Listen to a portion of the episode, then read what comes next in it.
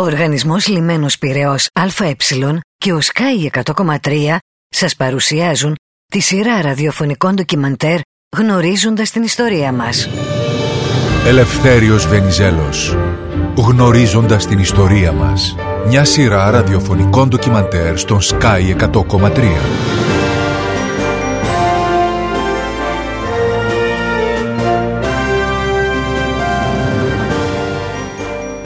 Είμαστε στον δεύτερο κύκλο σήμερα των εκπομπών αναφορικά με την ε, προσωπικότητα, την ιστορική διαδρομή, την παρουσία τους στην πολιτική ζωή και το πόσο μεγάλο ρόλο διαδραμάτισε στο παρόν της Ελλάδος κατά τις δύο πρώτες δεκαετίες του 1900, τις τρεις πρώτες για να είμαι ακριβής δεκαετίες του 1900 ο Ελευθέριος Βενιζέλος.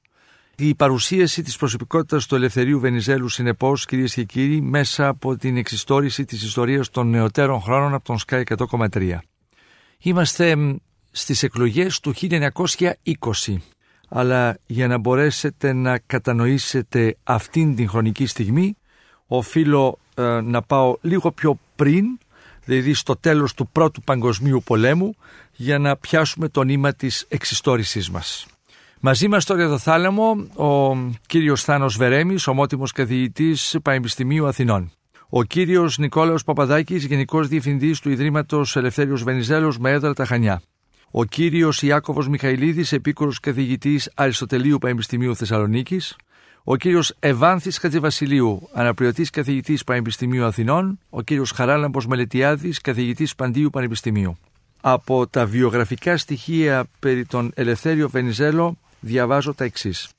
Προς το τέλος του Πρώτου Παγκοσμίου Πολέμου, ο Ελευθέριος Βενιζέλος πέτυχε τη συμμετοχή της Ελλάδας στο σκληρό πυρήνα των νικηφόρων ευρωπαϊκών δυνάμεων και κέρδισε σταδιακά τη συμμαχική υποστήριξη στους στόχους και τις αλυτρωτικές επιδιώξεις της χώρας. Όλο αυτό το διάστημα μέχρι τη λήξη του πολέμου, ο Βενιζέλος διατήρησε την πρωτοβουλία των κινήσεων και αξιοποίησε την παρουσία των δυτικών δυνάμεων για τη λύση του εσωτερικού προβλήματος της χώρας και για την επίτευξη των στόχων του στον τομέα της εξωτερικής πολιτικής. Ήδη είχε κερδίσει την καθολική αναγνώριση και το σεβασμό μεταξύ των ηγετών του δυτικού κόσμου και ήταν το χαϊδεμένο παιδί του τύπου των χωρών αυτών. Αν και ηγέτης μικρού και βαθιά διχασμένου έθνους, είχε βαρύνοντα λόγο και επηρέαζε σημαντικά τις αποφάσεις των πολιτικών και στρατιωτικών ηγετών της Δύσης. Μετά τον πόλεμο, στη διάρκεια των εργασιών της διασκέψεως της ειρήνης, Όπως παρατηρεί ο συγγραφέας Γκίμπον, ο Έλληνας Πρωθυπουργός εξασφάλισε μια θέση στη διάσκεψη όχι μόνο ενώπιον της κοινή νόμης, αλλά και μεταξύ των συναδέλφων του που ήταν δυσανάλογοι με το μέγεθος και τη σημασία της χώρας του. Ο τύπος, ο διεθνής, του αφιέρωνε εγκομιαστικά σχόλια. Οι Times του Λονδίνου έγραψαν πως ήταν η περίπτωση του προσωπικού θριάμβου. Οι σύμμαχοι και η κοινή γνώμη δεν είχαν λησμονήσει ότι αυτός που πρότεινε την είσοδο της Ελλάδος στον πόλεμο την πιο δύσκολη ώρα τον Αύγουστο του 1914 όταν η Γερμανία ήταν έξω από το Παρίσι.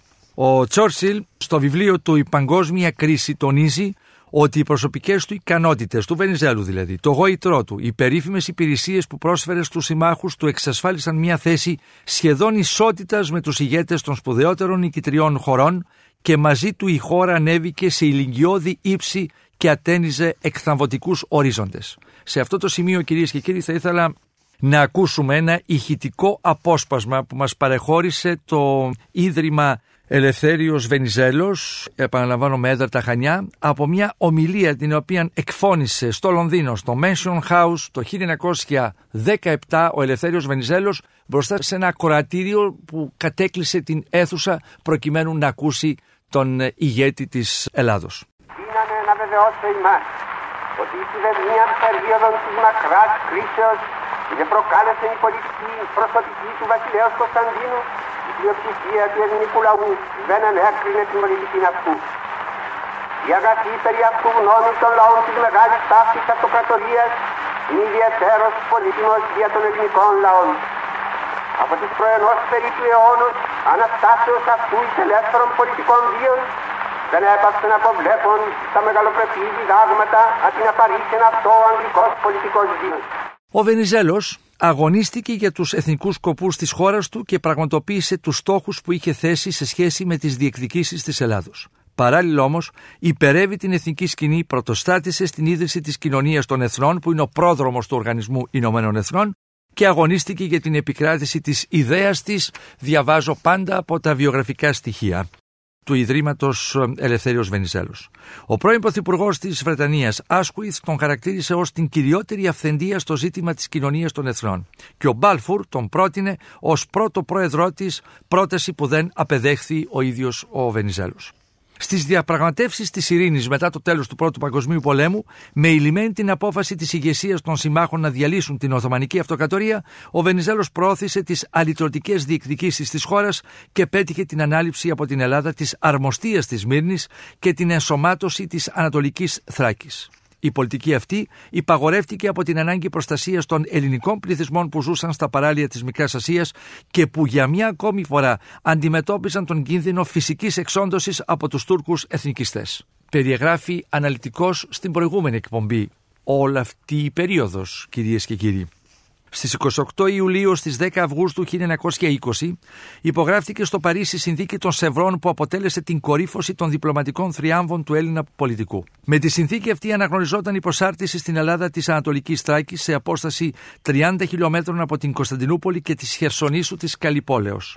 Επίσης, αναγνωριζόταν στην Ελλάδα δικαίωμα πολιτικής και στρατιωτικής διακυβέρνησης επί της Μύρνη και της ενδοχώρας της και δυνατότητα κατόπιν δημοψηφίσματος μετά από μια πενταετία να εσωματωθεί η περιοχή στο ελληνικό κράτος. Στο μεταξύ, από το 1919 τα ελληνικά στρατεύματα έχουν καταπλέψει στο λιμάνι της Μυρνής όπου και η περιοχή αυτή του Σαντζακίου κύριε Βερέμι του Αιδινίου εποπτεύονται από, την, από τον ελληνικό στρατό.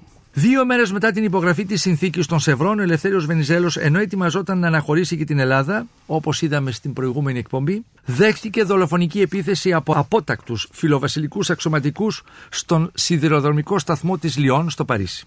Οι σφαίρες δεν σκότωσαν τον Βενιζέλο, απλώς τον τραυμάτισαν. Όμως, τραυμάτισαν θανάσιμα την τελευταία ελπίδα για γεφύρωση του χάσματος που χώριζε τις δύο μερίδες του ελληνικού λαού. Έχουμε επίσης αναφερθεί διεξοδικώς στον διχασμό της Ελλάδος, στην μερίδα εκείνη του πληθυσμού που στοιχιζόταν πίσω από τον Ελευθέριο Βενιζέλο και στη μερίδα εκείνη του πληθυσμού της χώρας που στοιχιζόταν γύρω και πίσω από τον βασιλιά Κωνσταντίνο. Η φλόγα που είχε ανάψει στο Παρίσι έγινε πυρκαγιά στην Αθήνα. Οι πρώτες ειδήσεις έφεραν τον Βενιζέλο νεκρό. Ο βενιζελικός κόσμος συγκλονίστηκε. Η κατάσταση ήταν πλέον εκτός ελέγχου. Οι φανατικοί ξεχύθηκαν στους δρόμους και η κυβέρνηση δεν μπόρεσε να τους τυθασεύσει. Θύμα των δραματικών εκείνων ημερών υπήρξε ο Ιων Δραγούμης από τα επιφανέστερα στελέχη της αντιπολίτευσης. Δολοφονήθηκε από εξτρεμιστικά στοιχεία της βενιζελικής παράταξης. Στην αλυσίδα των τραγικών γεγονότων της περίοδου προσθέθηκε και ο θάνατος του βασιλιά Αλεξάνδρου, ο οποίος είχε διαδεχθεί τον πατέρα του Κωνσταντίνου στον ελληνικό θρόνο. Οι εξελίξεις αυτές αναζωπήρωσαν τον εθνικό διχασμό. Τα εμφύλια πάθη συγκλώνησαν την ψυχή του έθνους και δημιουργούσαν πνιγυρή πολιτική ατμόσφαιρα. Ο Βενιζέλος δεν δίστασε να πάρει τις αποφάσεις του. Η κατάσταση έπρεπε να ξεκαθαριστεί με προσφυγή στο λαό. Οι εκλογές ορίστηκαν για την 1η Νοεμβρίου 1920. Η προκήρυξή τους προκάλεσε αναμόχλευση των παθών και νέα έξαψη του φανατισμού. Οι αντίπαλοι του αλώνιζαν την Ελλάδα και μετέδιδαν το μίσος τους στο λαό. Το κύριο σύνθημά τους ήταν κάτω τύρανος και επιστροφή του στρατού από το μέτωπο της Μικράς Ασίας. Ο Βενιζέλος είχε την πεπλανημένη εντύπωση ότι η πολιτική θρίαμβη και το παγκόσμιο κύρος του θα του έδιναν άνετη πλειοψηφία σε εκλογές. Τα αποτελέσματα ήταν αποκαρδιωτικά. Το κόμμα των φιλελευθέρων είχε υποστεί συντριπτική ήττα και ο Ελευθέριος Βενιζέλος δεν είχε κλεγεί ούτε βουλευτής. Κύριε Παπαδάκη, μας λέγατε την προηγούμενη φορά ότι την τελευταία εβδομάδα, ενώ υπήρχε δηλαδή μια αίσθηση ότι θα νικούσε στις εκλογές, την τελευταία εβδομάδα οι πληροφορίες που έρχονταν και οι εκτιμήσεις ανέτρεπαν αυτό το δεδομένο. Ναι, οι ξένες πρεσβείες πίστευαν, εκτιμούσαν ότι θα νικούσε άνετα. Την τελευταία εβδομάδα ο Άγγλος πρέσβης μετέβαλε γνώμη και άρχισε να φοβάται ότι το εκλογικό αποτέλεσμα πιθανότατα να ήταν δυσμενές. Και είπαμε και στην προηγούμενη εκπομπή ότι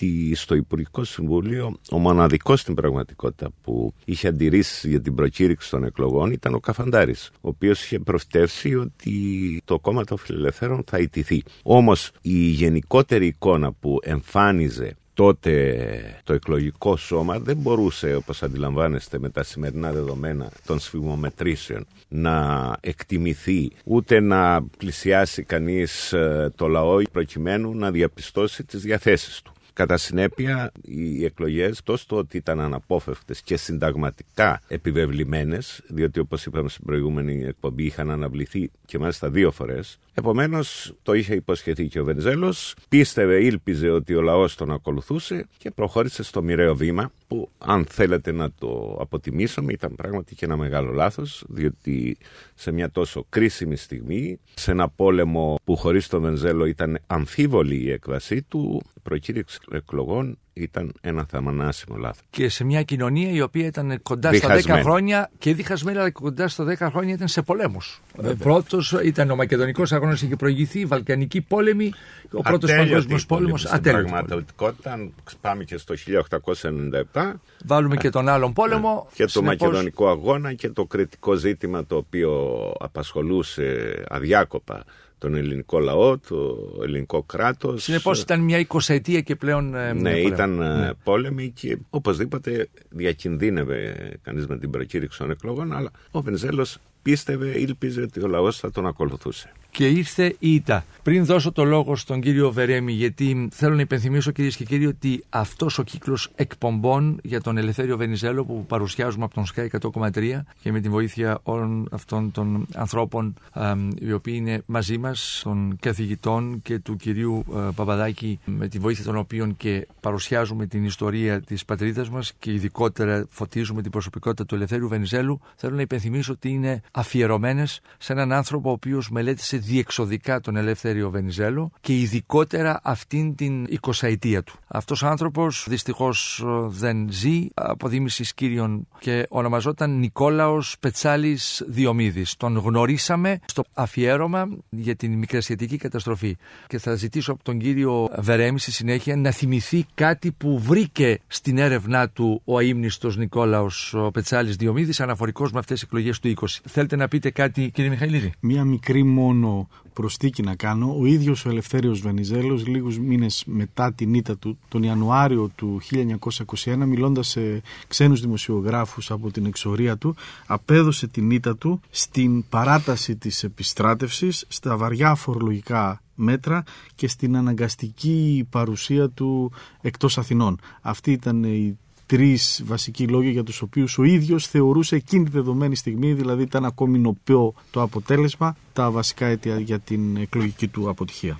Να συμπληρώσω βέβαια ότι δεν είναι πρωτοφανές αυτό που συνέβη στην Ελλάδα. Απλώς ε, οι συνέπειες ήταν δραματικές. Μην ξεχνάμε την εκλογική ήττα του Τσόρτσιλ την επαύριο του Δευτέρου Παγκοσμίου Πολέμου.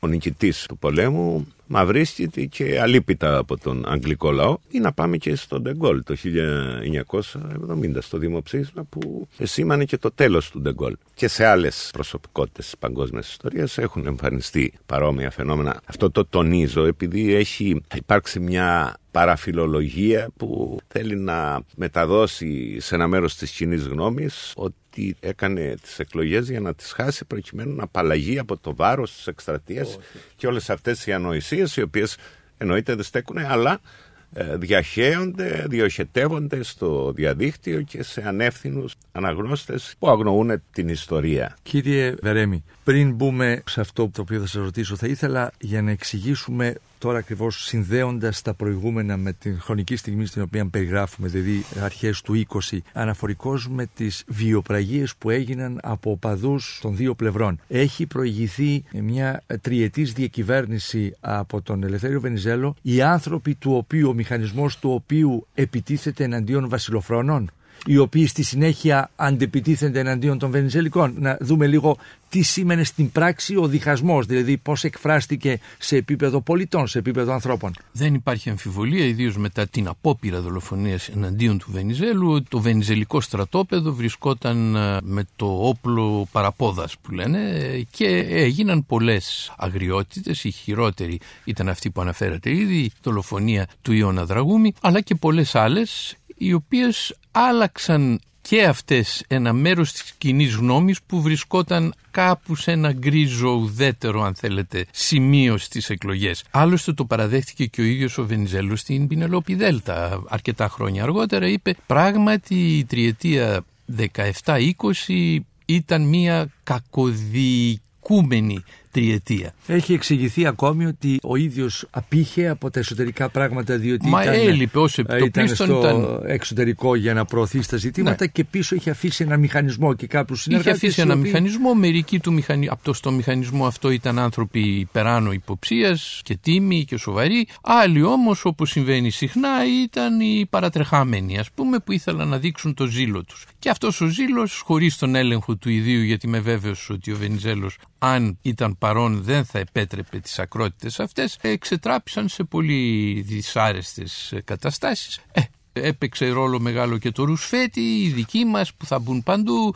Έγινε μια εκαθάριση του μηχανισμού του κρατικού από ακραία αντιβενιζελικά στοιχεία και εκεί βρήκαν ευκαιρία να μπουν πολλοί, ε, όπως είπα, παρατρεχάμενοι, ενθουσιώδεις οπαδοί. Τώρα Πάμε σε εκλογές του 20. οι εκλογές του 20 που πιστεύω ότι είναι και η μεγάλη προσφορά του Μακαρίτη του αείμνηστου Νίκου Πετσάλη Διομήδη βρήκε τα στοιχεία αυτά στο αρχείο του Σοφοκλή Βενιζέλου το οποίο είχε κατατεθεί στο Μουσείο Μπενάκη αλλά με έναν όρο να ανοίξει μετά από δεν ξέρω πόσα χρόνια, 50, χρόνια. Είχαν εκπνεύσει τα 50 χρόνια εδώ και 10 χρόνια, αλλά δεν το είδε κανένας. Είχε την τύχη να το δει πρώτος ο Νίκος ο Πετσάλης και εκεί ανακάλυψε πολλά καινούργια στοιχεία. Πρώτον, ότι δεν ήταν αμφισβητήσιμη η νίκη της ανωμένης αντιπολιτεύσεως ε, φαίνεται ότι προηγήθηκε από 3 έως 8% αν βάλουμε και τη Θράκη μέσα. Δεν την προσμέτρησαν τη Θράκη για λόγους ευνόητους και γιατί δεν είχαν καταγραφεί ακόμα οι ψηφοφόροι αλλά αν ήταν η Θράκη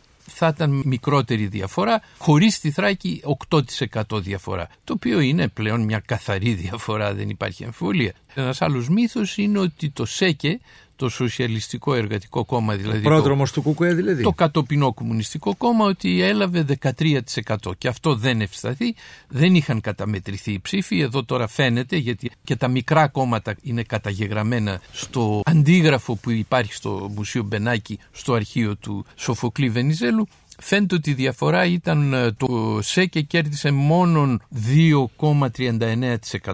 Δηλαδή πολύ μικρό ποσοστό. Συνεπώς όσα και αν βάλει κανείς μέσα δεν βγάζει νίκη. Είναι ασφαλώς απολύτως βέβαιο ότι Δεν ο βγάζει Βενιζέλος νίκη του Βενιζέλου. υπέρ του Βενιζέλου. Υπέρ του Βενιζέλου. Όποια αλχημία και αν γίνει, αν πούνε ότι τόσοι, τόσοι, μείον τόσοι, ότι το ΣΕΚΕ πήρε ενδεχομένως παλιούς Βενιζελικούς γιατί στο ΣΕΚΕ υπήρχαν και πρόσφυγες μέσα. Οι πρόσφυγες κατά τεκμήριο είναι Βενιζελικοί. Οι πρόσφυγες εννοώ παλιοί πρόσφυγες. Ναι, παλιοί. Πάντως το το ΣΕΚΕ του 1920 Ναι, κύριε Χατζηβασιλείου. είναι πιο κοντά στους αντιβενιζελικούς παρά στους Βενιζελικούς. Ναι, αλλά ένας πρόσφυγας χωρίς το ΣΕΚΕ θα ψήφιζε βενιζελισμό. Αυτό θέλω να πω. Γι' αυτό με όποια αλχημία και αν κάνουμε δεν βγαίνει η νίκη του Βενιζέλου. Θα σας παρακαλέσω το εξής. Μάλλον Μια ακόμη βγαίνει παρένθεση. Η ήττα του Βενιζέλου. Βγαίνει η ήττα του Βενιζέλου. Μία παρένθεση ακόμη. Παρακαλώ, αν μπορούμε να εξηγήσουμε τι σημαίνει παλιός πρόσφυγας, δηλαδή να υπενθυμίσουμε άλλη μια φορά τι έχει μεσολαβήσει στη Ναι. δεκαετία από το 10 έως το 20. Οι ε, παλιοί με- πρόσφυγες με ήταν βάση Βαλκανικούς πολέμους. αυτοί που διώχτηκαν από την Μικρασία ή που έφυγαν τρέχοντας όταν η Οθωμανική κυβέρνηση δέχτηκε πήρε τους πρόσφυγες της Βαλκανικής Χερσονήσου, δηλαδή όλους όσους έφυγαν από την Βουλγαρία, Σερβία, Ελλάδα και όπου αλλού και κατέφυγαν Στα χρόνια των Βαλκανικών στα πολέμων. χρόνια των Βαλκανικών πολέμων και κατέφυγαν στην Οθωμανική Αυτοκρατορία. Εκεί Και με- έδιωξαν Και Έλληνες. μεταγενέστερα όμως στην περίοδο του Πρώτου Παγκοσμίου Πολέμου. Βεβαίως, Έχουμε διώξεις. βεβαίως, βεβαίως. Έχουμε διώξεις και φυγή ανθρώπων από τη Μικρά Ασία, αναμφίβολα. Μεταξύ των οποίων και ο Σεφέρης, Ναι. ο οποίος διηγείται τα παθήματα των προσφύγων από τους Οι αντιβενζελικού. πρόσφυγες αρχίζουν να έρχονται στην Ελλάδα από το τέλος των Βαλκανικών πολέμων έως και τις αρχές του Πρώτου Παγκοσμίου Πολέμου. Είναι φανερό, άλλωστε η πολιτική της Τουρκίας ήταν να ξεκαθαρίσει τα παράλια από μη τουρκικούς πληθυσμούς. Και αυτό υπάκουσε στη στρατηγική του, πώς λεγόταν ο Γερμανός, ο περίφημος, ο...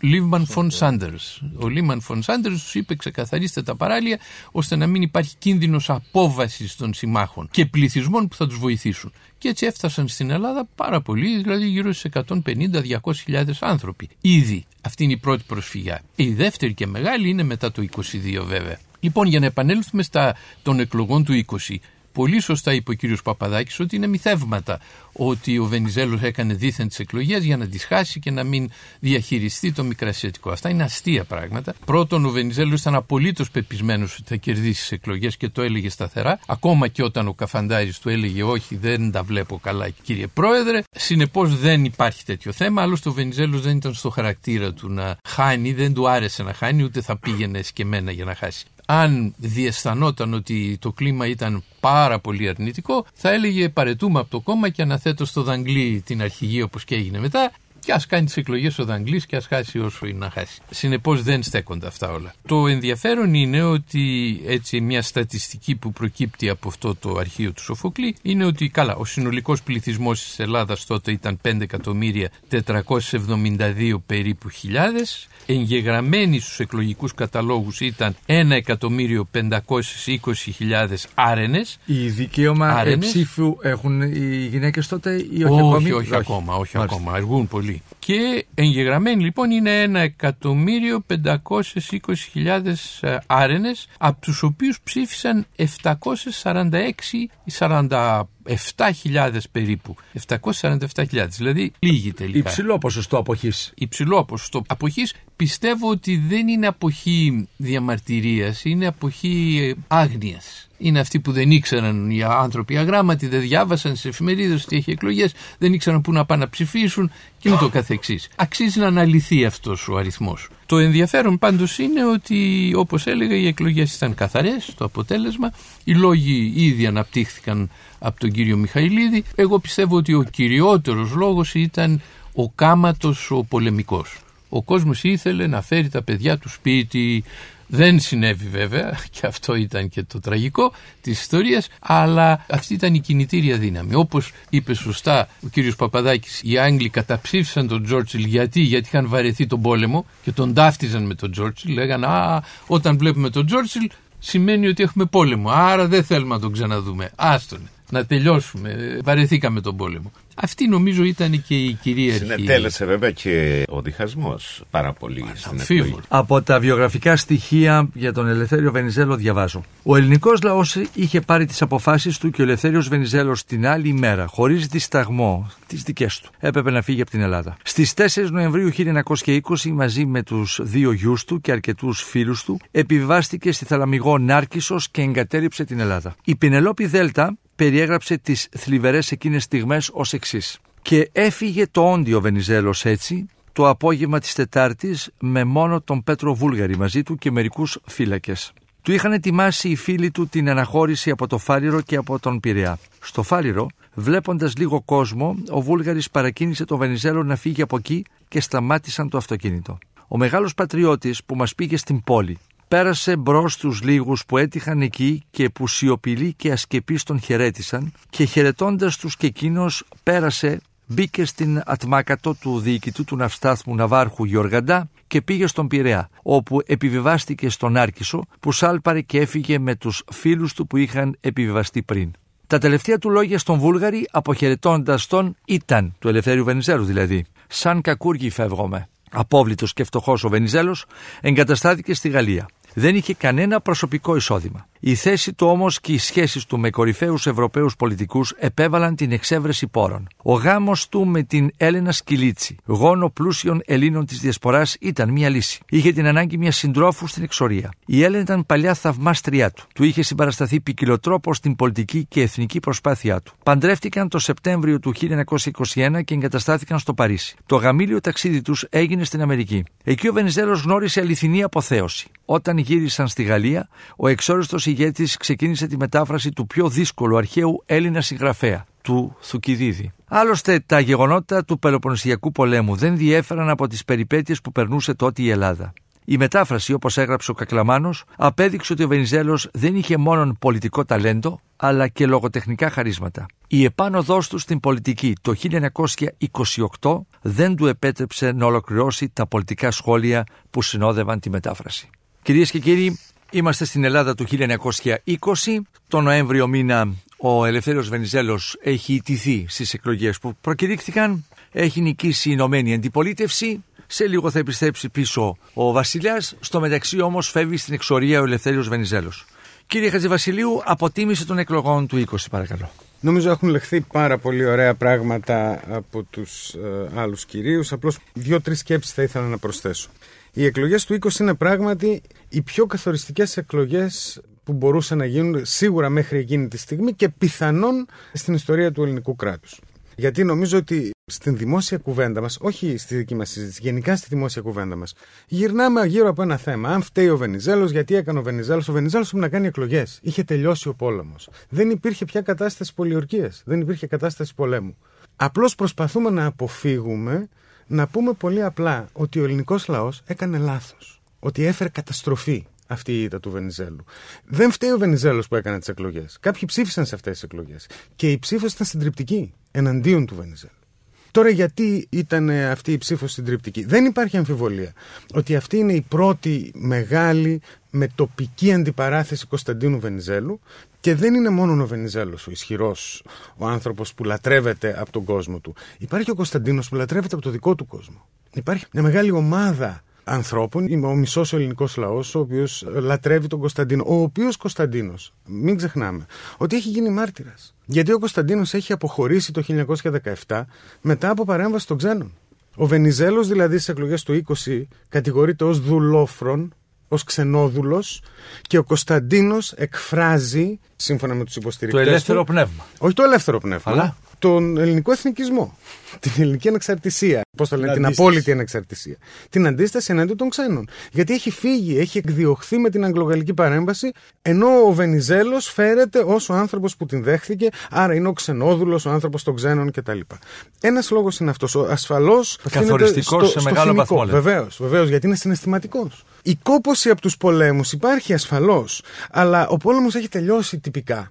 Και ούτε οι αντιβενιζελικοί λένε ότι θα πάρουν το στρατό από τη Μικρασία. Αυτό υπάρχει βέβαια η κόποση, η οποία στρέφεται εναντίον του Βενιζέλου. Είναι ένα άχτη εναντίον του Βενιζέλου που βγαίνει. Όχι τόσο μια προτίμηση για την πολιτική των άλλων, οι οποίοι είναι περισσότερο έτσι ασαφείς και μαξιμαλιστές. Δεν δίνουν μια άλλη εναλλακτική λύση. Αλλά νομίζω ότι εδώ που αυτό που παίζει ρόλο είναι ότι οι εκλογές του 20 λαμβάνουν έναν δημοψηφισματικό χαρακτήρα. Υπάρχει ο Βενιζέλος, ο οποίος είναι η θέση. Έχει μια συγκεκριμένη πολιτική. Και υπάρχει και μία άλλη αντίληψη για τις εκλογές του 20, στην οποία συνενώνονται όλοι οι υπόλοιποι. Όλοι όσοι αρνούνται αυτήν την θέση του Βενιζέλου μπορεί να συνενωθούν για να την απορρίψουν. Δεν είναι μόνο μία άποψη υπέρ του Κωνσταντίνου. Υπάρχουν πάρα πολλοί αυτοί που συνενώνονται στην αντιβενιζελική ψήφο του 20. Υπάρχουν ε, στις νέες χώρες μειονοτικές ομάδες οι οποίες δεν θέλουν την αντίληψη του ελληνικού εθνικού κράτους που εκφράζει το κόμμα των φιλελευθέρων και ο Βενιζέλος προτιμούν κάτι πιο χαλαρό, πιο παλιωμοδίτικο, όπως βλέπουν τον αντιβενιζελισμό. Όπως συνήθως συμβαίνει στα δημοψηφίσματα, είναι πάρα πολύ εύκολο να συνενωθούν διαφορετικές ομάδες σε μια απορριπτική ψήφο. Αυτό πληρώνει ο Βενιζέλος. Ο οποίος εμφανίζεται ταυτόχρονα, ξαναλέω, και ως άνθρωπος των ξένων, ως ο άνθρωπος που επί τόσα χρόνια έχει δημιουργήσει αυτή την πολεμική αντιπαράθεση κτλ. Ωστόσο, εγώ θα τολμήσω να το ξαναπώ, δεν πρέπει να γυρνάμε γύρω-γύρω από το θέμα και να λέμε αν φταίει ο Βενιζέλος για την ήττα του. Κάποιοι ψήφισαν. Ο ελληνικός λαός τον καταψήφισε συντριπτικά και δεν πρέπει να φοβόμαστε ότι ήταν ένα λάθος αποτέλεσμα. Τι να κάνουμε. Το αποτέλεσμα είναι την μικρασιατική καταστροφή. Που θα ακολουθήσει στην περιγραφή μας και του λαού και του Βενιζέλου. Ε, ε, επιτρέψτε μου να διαφωνήσω. Επιτρέψτε μου κύριε Παπαδάκη να διαφωνήσω. Ο Βενιζέλο δεν θα μπορούσε να μην προκηρύξει τι εκλογέ. Υπήρχε κατάσταση πολιορκία λόγω του πολέμου. Ο πόλεμο τελείωσε με την υπογραφή τη ηθίκη των Σευρών. Το να συζητάμε ότι ο Βενιζέλο θα μπορούσε να μην προκηρύξει εκλογέ είναι να συζητάμε σε έναν άλλον άνθρωπο, όχι για τον Βενιζέλο. Ήταν αδιανόητο θα ήταν ο Βενιζέλο να μην προκηρύξει εκλογέ. Δεν θα μπορούσε, εκτός αν προκήρυσε δικτατορία. Αυτό ξέρετε πολύ καλά, ε, δεν θα το έκανε. Κύριε Βερέμι. Α θυμίσουμε στους ακροατές ότι η κυβέρνηση αυτή που είναι στα πράγματα από το 17 ως το 20 είναι η λεγόμενη κυβέρνηση των Λαζάρων. Γιατί τους λένε Λάζαρους, γιατί είναι η κυβέρνηση των τελευταίων εκλογών προέρχεται μάλλον από τη Βουλή που κέρδισε ο Βενιζέλος στις εκλογές του 2015 και που μετά βέβαια διαλύθηκε η Βουλή γιατί παρετήθηκε ο Βενιζέλος. Αυτή αναγεννήθηκε παρά το γεγονός ότι είχε παρετηθεί βέβαια ο Βενιζέλος και είχε λήξει η θητεία της πλέον και δεν μπορούσε η Βουλή των Λαζάρων η λεγόμενη να συνεχίσει και μετά. Θα ήταν η παρανομία αρκετά φανερή. Γι' αυτό δεν ήταν εύκολο ο Βενιζέλος να το αγνοήσει. Άλλοι πάλι λένε και είναι μια άποψη και αυτή ότι μπορούσε να κάνει ένα είδος εκτάκτου ανάγκης κυβέρνηση, ένα είδος δικτατορίας για να διαχειριστεί τη μικρασιατική ιστορία, εκστρατεία.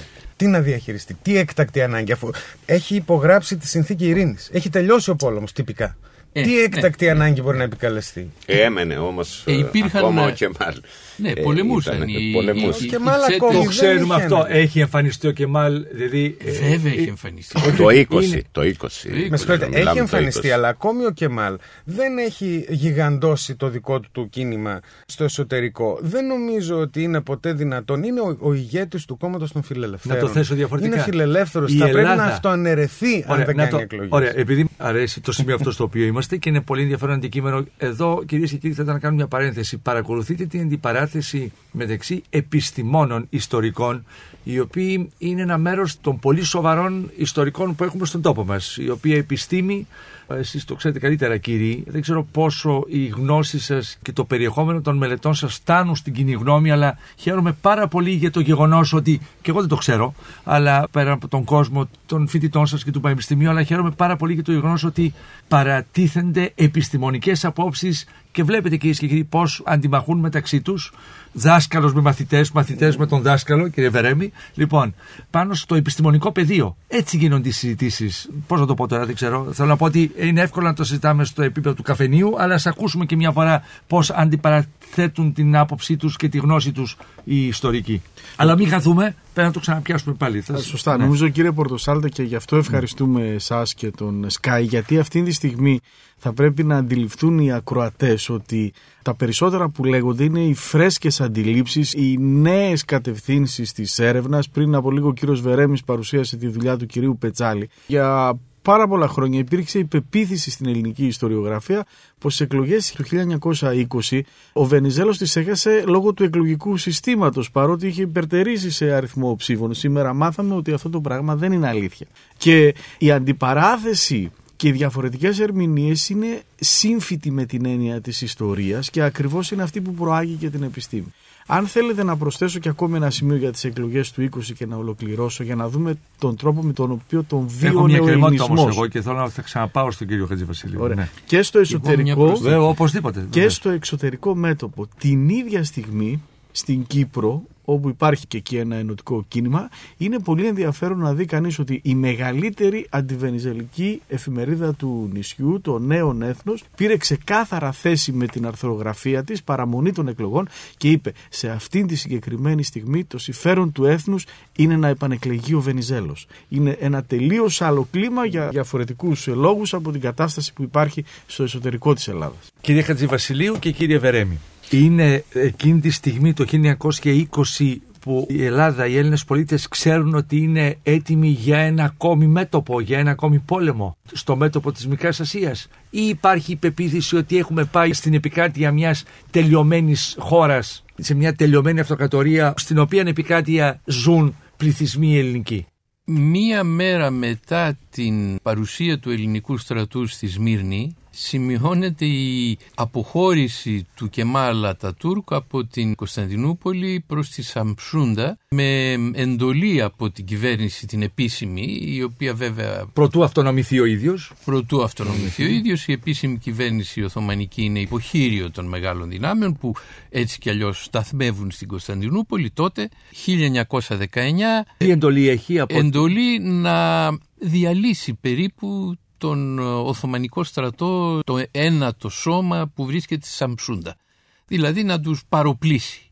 Αυτός κάνει το αντίθετο. Μάλιστα. Πηγαίνει Δηλαδή, εκεί και οργανώνει το στρατό πλέον με σκοπό να πολεμήσει τους εισβολείς. το παλάτι στην Κωνσταντινούπολη Το παλάτι στην έχει Κωνσταντινούπολη δεχτεί τον- την ήττα έχει απολύτως δεχτεί, δεχτεί έχει την- υπογράψει την συνθήκη και τη παράδοσης. διάλυση της αυτοκρατορίας. Όχι, η διάλυση συζητείται. Ποιος θα πάρει τι, είναι το μεγάλο ζήτημα. Οι Ο Γάλλοι κορμός συζητείται της αυτοκρατορίας που είναι η Μικρά Ασία και η Ανατολία. Με τη συνθήκη των Σευρών πλέον α, διαλύεται η με τη αυτοκρατορία. συνθήκη των Σευρών πράγματι διαλύεται. Το 19 δεν είναι ακόμα αυτό φανερό, αλλά αυτό που ξέρουμε είναι ότι ο Ατατούρκ βρίσκεται ήδη Στη Άρα το Σαμσούντα- 20 τι ξέρει η κοινή γνώμη στην Ελλάδα, κύριε Βερέμι. Το 20 ξέρει ότι έχουν αρχίσει μικρές αιστείες αντίστασης. Ο Παρασκευόπουλος ηγείται, ο οποίος είναι ο αρχηγός των ενόπλων δυνάμεων, των ελληνικών δυνάμεων στη Σμύρνη, ο αρχιστράτηγος Παρασκευόπουλος, έχει ήδη αρχίσει μικρές επιχειρήσεις στη Μικρά Ασία για να καταστήλει αυτές τις κινήσεις εναντίον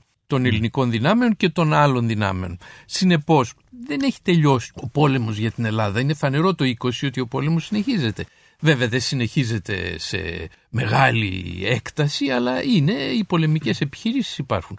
Ας μην ξεχνάμε επίσης ότι όταν ο ελληνικός στρατός κάνει την απόβασή του στη Σμύρνη, συναντά μια εχθρική ομάδα Τούρκων οι οποίοι πυροβολούν, οι Έλληνες πυροβολούν και αυτοί, σκοτώνονται κατέρωθεν διάφοροι, οι ξένες εφημερίδες γράφουν ότι γίνονται τα μύρια όσα στην ε, Σμύρνη και έτσι δεν είναι το Υπάρχει κλίμα. αναβρασμό. Δεν είναι Υπάρχει ότι, αναβρασμός, δεν είναι ότι βέβαια. έχουμε πάει ως μια δύναμης κατοχής. Ε; Έχουμε Ε, εντολή, η Ελλάδα, ο ελληνικός στρατός και η Ελλάδα έχει εντολή να επιβάλλει την τάξη στο σαντζάκι του Αιδινίου. Αυτή είναι η εντολή, μαντά ας πούμε, το mandate το ελληνικό. Πολλοί μπλέκουν αυτή την εντολή με μόνιμη προσάρτηση της Μύρνης, αυτό είναι απολύτως λάθος. Από αλλά μία δεν είναι τίποτα πενταετία- ξεκάθαρο ότι τι Όχι. κομμάτι θα πάρει η Ελλάδα από Όχι. ότι στη διανομή Ε, το, τους.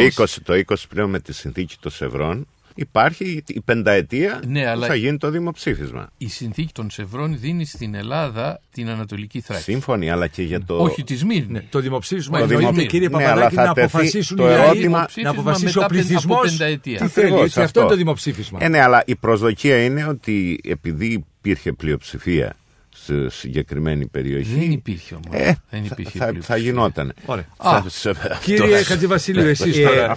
Κοιτάξτε, είναι ακριβής η τοποθέτηση των δύο κυρίων. Η περιοχή της Μύρνης δίδεται στην Ελλάδα για πέντε χρόνια για να την κυβερνήσει, να τηρήσει την τάξη και κατόπιν θα γίνει δημοψήφισμα. Έτσι όπως έχει οριοθετηθεί υπάρχει μια μικρή πλειοψηφία ελληνική, στην οποία όμως μπαίνουν μέσα και τα νησιά του Ανατολικού Αιγαίου, δηλαδή προσμετρώνται στην αποτίμηση του πληθυσμού. Εδώ πρέπει κανείς να πάει λίγο και πιο πέρα και να δει το πόσο τραγική είναι η θέση του Ελευθερίου Βενιζέλου το 1920 και πόσο τραγική είναι η θέση του. Ο Φουκαράς έχει πεθάνει από το 1936, ακόμη και σήμερα όταν το συζητούμε, τραγική είναι η θέση του. Το 1920 ο Βενιζέλος είναι ο άνθρωπος που έχει κάνει το θαύμα. Σκεφτείτε, το 1910 έχει έρθει στην Ελλάδα, η Ελλάδα είναι στη Μελούνα. Τα σύνορά μας είναι στη Θεσσαλία. Λάρισα. Και το 1920 είναι ο στόλος αγκυροβολημένος στην Κωνσταντινούπολη κάτω από την Αγία Σοφιά, τα περίφημα, υπάρχουν και πίνακες κτλ. Και η Ελλάδα έχει πάει στην Ιωνία.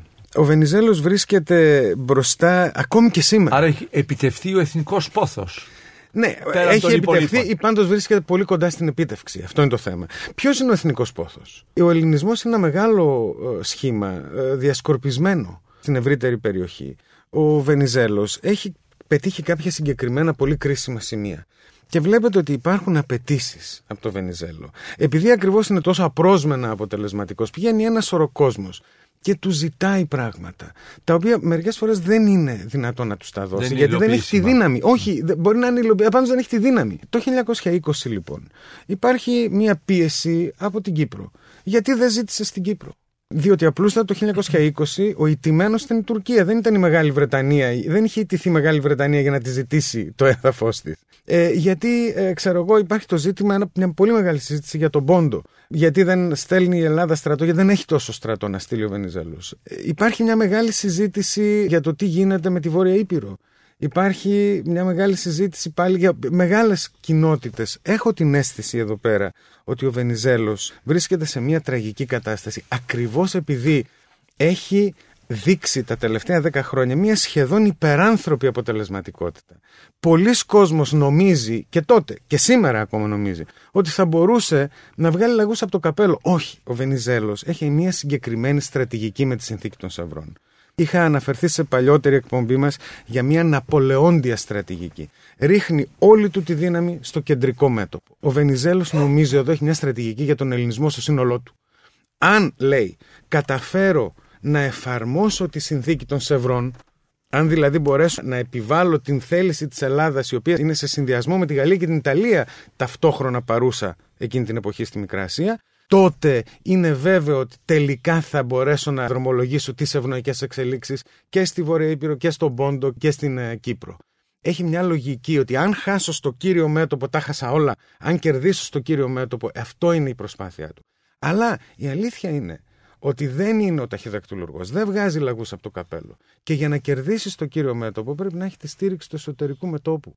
Και οι εκλογές του 20 αυτό δείχνουν ότι δυστυχώς δεν την έχει. Κύριε Μελετιάδη. Θα ξεκινήσω από το τελευταίο σημείο για το ποιος είναι ο ελληνισμός. Η προημότερη εκδήλωση της αντίληψης του Βενιζέλου για τον ελληνισμό που εγώ τουλάχιστον βρίσκω διατυπώνεται το 1916, τέσσερα χρόνια νωρίτερα. Σε μια συνάντηση που γίνεται με τους Αιγυπτιώτες Έλληνες στην Αλεξάνδρεια και εκεί υπό το φως των προβλημάτων που έχουμε στη Συρία μην ξεχνάτε ότι είναι η περίοδος που αφελινίζεται το Πατριαρχείο της Αντιόχειας αλλά και γενικά ο ελληνισμός της τότε Συρίας υφίσταται προβλήματα. Υπάρχει ανησυχία στους Αιγυπτιώτες και ο Βενιζέλος μιλάει καθαρά για ένα κράτος, δεύτερο ελληνικό κράτος, το οποίο θα συνίστατο στη Μικρά Ασία, στο οποίο θα πηγαίνανε όλοι οι Έλληνες που βρίσκονταν διασκορπισμένοι, κυρίως τον ενδιαφέραν τότε οι Έλληνες της Ρωσίας. Αυτή η αντίληψη που διατυπώνει εκεί πέρα έχει το εξής ενδιαφέρον στοιχείο. Λέει ότι το κράτος αυτό δεν θα είναι απολύτως ελληνικό ταυτόσιμο με το ήδη υπάρχον, αλλά θα βρίσκεται, λέει, εν το μετεχμείο των δύο πολιτισμών, του ελληνικού και της Ανατολής. Άρα λοιπόν φαίνεται, και εδώ θα συμφωνήσω με τον κύριο Χατζηβασιλείου, ότι η Σμύρνη είναι κάτι άλλο και κάτι πολύ μεγάλο μέσα στην σκέψη του Βενιζέλου. Το δεύτερο σημείο που θα ήθελα να πω είναι το εξής. Στην δεκαετία του 20 αναπτύσσεται μια φιλολογία στην Ελλάδα, το λέω συνθηματικά, περί νεοελληνικής αρρώστιας. Είναι μια φιλολογία που την έχουν οι διανοούμενοι. Ο Γλινός μάλιστα γράφει και άρθρα με αυτόν τον τίτλο. Δηλαδή υπάρχει μια συνείδηση στους λογίους της χώρας ότι η κοινωνία έχει αρρωστήσει. Είναι βέβαια ο διχασμός, είναι η αντιμετώπιση του διχασμού, είναι η παρουσία και η επίδραση της πολιτικής των ξένων δυνάμεων. Γενικώς μια δυσκολία να εφαρμόσουμε ρεαλιστικές πολιτικές συνταγές, να ξεδιπλώσουμε πολιτικές οι οποίες να φτάνουν στο εκλογικό σώμα, να το πείθουν, να μην είναι πολιτικές που απευθύνονται μόνο στο θυμικό του. Όλα αυτά στο μέτρο που δεν υπάρχουν μπορούμε να αρχίσουμε να τα ερμηνεύουμε. Και τότε μπορούμε να πούμε ότι βεβαίως ο Βενιζέλος κάνει λάθος. Διότι εκ των υστέρων αποδεικνύεται ότι έκανε λάθος. Έχασε κάτι το οποίο.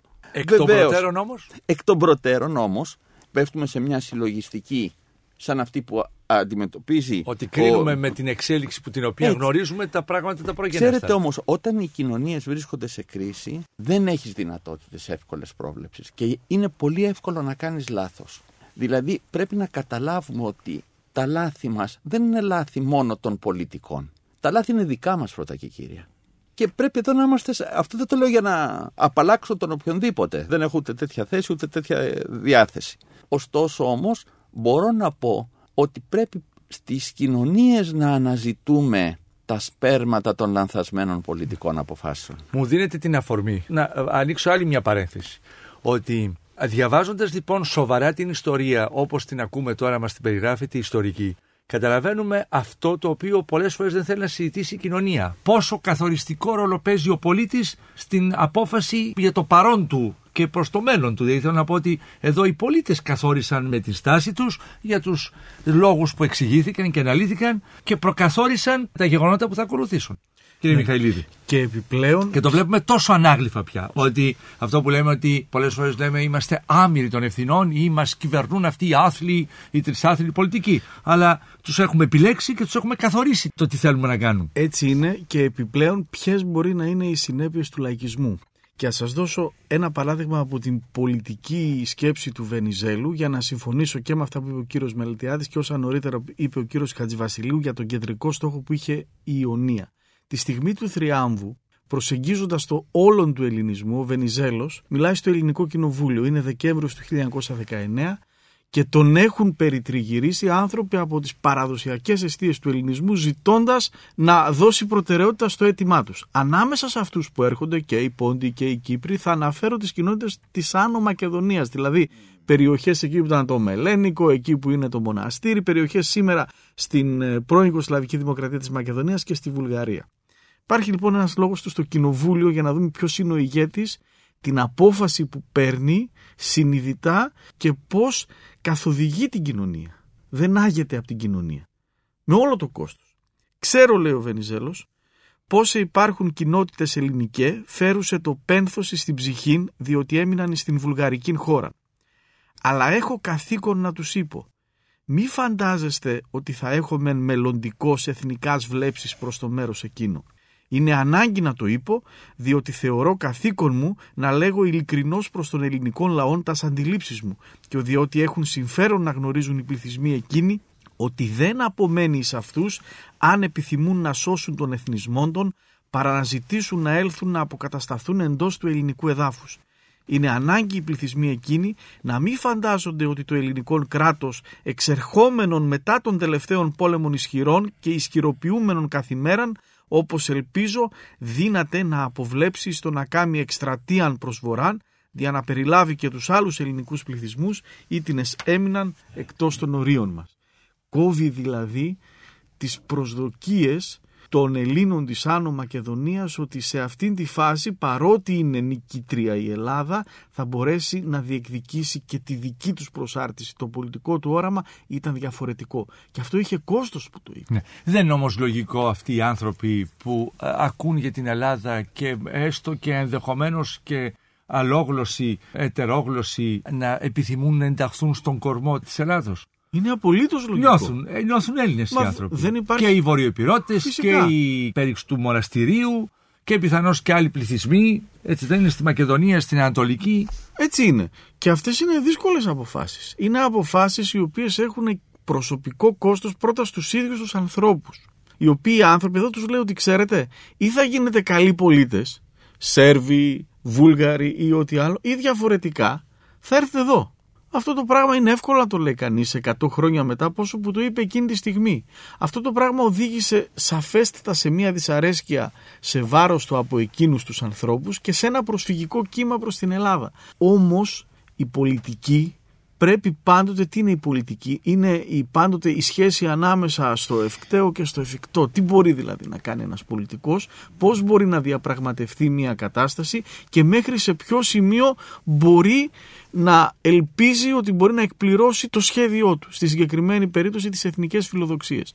Ο Βενιζέλος προκειμένου να κλείσει το βαλκανικό μέτωπο και να επικεντρωθεί στην κύρια αιστεία που ήταν η διανομή της Οθωμανικής Αυτοκρατορίας δεν ήθελε να ανοίξει Α, επιπλέον μέτωπα. μέτωπα. Στα μέτωπα. Λοιπόν, Κύριε ναι, είναι το στοιχείο. Είναι ένα στοιχειώδες λάθος στρατηγικής και ένας άνθρωπος σαν το Βενιζέλο το ήξερε πάρα πολύ καλά, να διασπάσεις τις δυνάμεις σου σε πάρα πολλά μέτωπα. Θα διαλέξεις το αποφασιστικό πεδίο και θα δώσεις τη μάχη σου. Αλλά απλώς επιτρέψτε μου να πω και κάτι άλλο, ίσως να φύγουμε λίγο από αυτό το πλαίσιο. Φύγαμε να πολύ έτσι και, το, και το αντίστροφο να θυμίσω ότι όταν τα πράγματα στη Μικρά Ασία με την αντιβενιζελική κυβέρνηση το 1921 άρχισαν να φαίνονται ότι πηγαίνουν τόσο άσχημα, να θυμίσω ότι ο Βενιζέλος θα κάνει το αδιανόητο. Θα τους προτρέψει να εξετάσουν το ενδεχόμενο ακόμη και μιας αποχώρησης από τη Μικρά Ασία με δική του πολιτική κάλυψη. Απλώς δεν θα τον πιστέψουν. Γιατί έχει τόσο πολύ ένταση ο πληθυσμό και δεν τον πιστεύουν, το θεωρούν δαίμονα. Θέλω να πω ότι ο Βενιζέλος ήταν ένας άνθρωπος ο οποίος έπαιρνε την πάρα πολύ δύσκολη απόφαση με το κόστος της όταν θεωρούσε ότι αυτό το πράγμα μπορούσε να εξυπηρετήσει το εθνικό συμφέρον. Το εθνικό συμφέρον δεν μπορεί να εξυπηρετείται χαϊδεύοντας τα αυτιά και ανοίγοντας μέτωπα παντού γιατί τότε θα χάσεις παντού. Ο Βενιζέλος προσπαθούσε να κερδίσει στο κρίσιμο πεδίο και εκεί πέρα να περισσώσει άλλα πράγματα. Κύριε Παπαδάκη, γράφετε τον επίλογο της εκπομπής της σημερινής. Παρακαλώ. Αξίζει πάντως να κάνουμε μία αποτίμηση του τι άφηνε ο Βενζέλος μετά την αποχώρησή του από την Ελλάδα. Το μετά, την, μετά την εκλογική ήττα. Ισχυρότατους συμμαχικούς δασμούς, ουδής από τους συμμάχους αφισβητούσε τη θέση της Ελλάδος, ακόμα και η Ιταλία, η οποία είχε τις ίδιες περίπου διεκδικήσεις στην ναι, αλλά αυτό θα άλλαζε με μια κυβέρνηση φιλοβασιλική στη συνέχεια. Ακριβώς. Αλλά ουδής αμφισβητούσε τους συμμαχικούς ε, δασμούς. Έως εκείνη τη στιγμή. Ως εκείνη τη στιγμή στο στρατιωτικό πεδίο η Ελλάδα επικρατούσε πλήρως. Ο ίδιος ο Κεμάλ σε μια ομιλία του στην Εθνοσυνέλευση του 1900, στην τουρκική Εθνοσυνέλευση του 1926 διατείνεται ότι μια απομονωμένη τακτική δύναμη του ελληνικού στρατού στην Προύσα δεν μπορούσε να αντιμετωπιστεί από όλο τον τουρκικό τακτικό στρατό. Επιπλέον, η Τουρκία ζούσε σε έναν αιματηρό εμφύλιο πόλεμο. Ήταν σε μια κατάσταση διαλύσεως. Επομένως, όλα αυτά ήταν ενώπιον των αντιβενζελικών ηγετών όταν παραλάβαναν την εξουσία τον Νοέμβριο του 1920.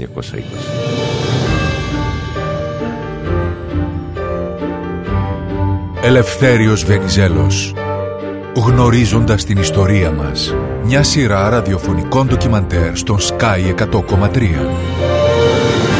Εάν σας άρεσε το ραδιοφωνικό ντοκιμαντέρ που μόλις ακούσατε μπείτε στο sky.gr κάθετος podcast και γίνετε συνδρομητής. Περιμένουμε όμως και τα σχόλιά σας ή ακόμα καλύτερα την κριτική σας στα iTunes. Η δική σας κριτική στα iTunes θα βοηθήσει και άλλους Έλληνες σε όλο τον κόσμο να ανακαλύψουν τα νέα podcasts του Sky και να γνωρίσουν την ιστορία μας. Γνωρίζοντας την ιστορία μας, Ελευθέριος Βενιζέλος, με την επιστημονική επιμέλεια του Θάνου Βερέμι, ομότιμου καθηγητή του Πανεπιστημίου Αθηνών και του Ιάκωβου Μιχαηλίδη, επίκουρο καθηγητή του Αριστοτελείου Πανεπιστημίου Θεσσαλονίκης. Για την εκπομπή συνεργάστηκαν Παρουσίαση Άρης Πορτοσάλτε Παραγωγή Τζένι Πουπουλίδου Επιμέλεια εκπομπής Κωνσταντίνα Βαρσάμι Η τεχνική επεξεργασία έγινε από τους ηχολήπτες του Sky 100,3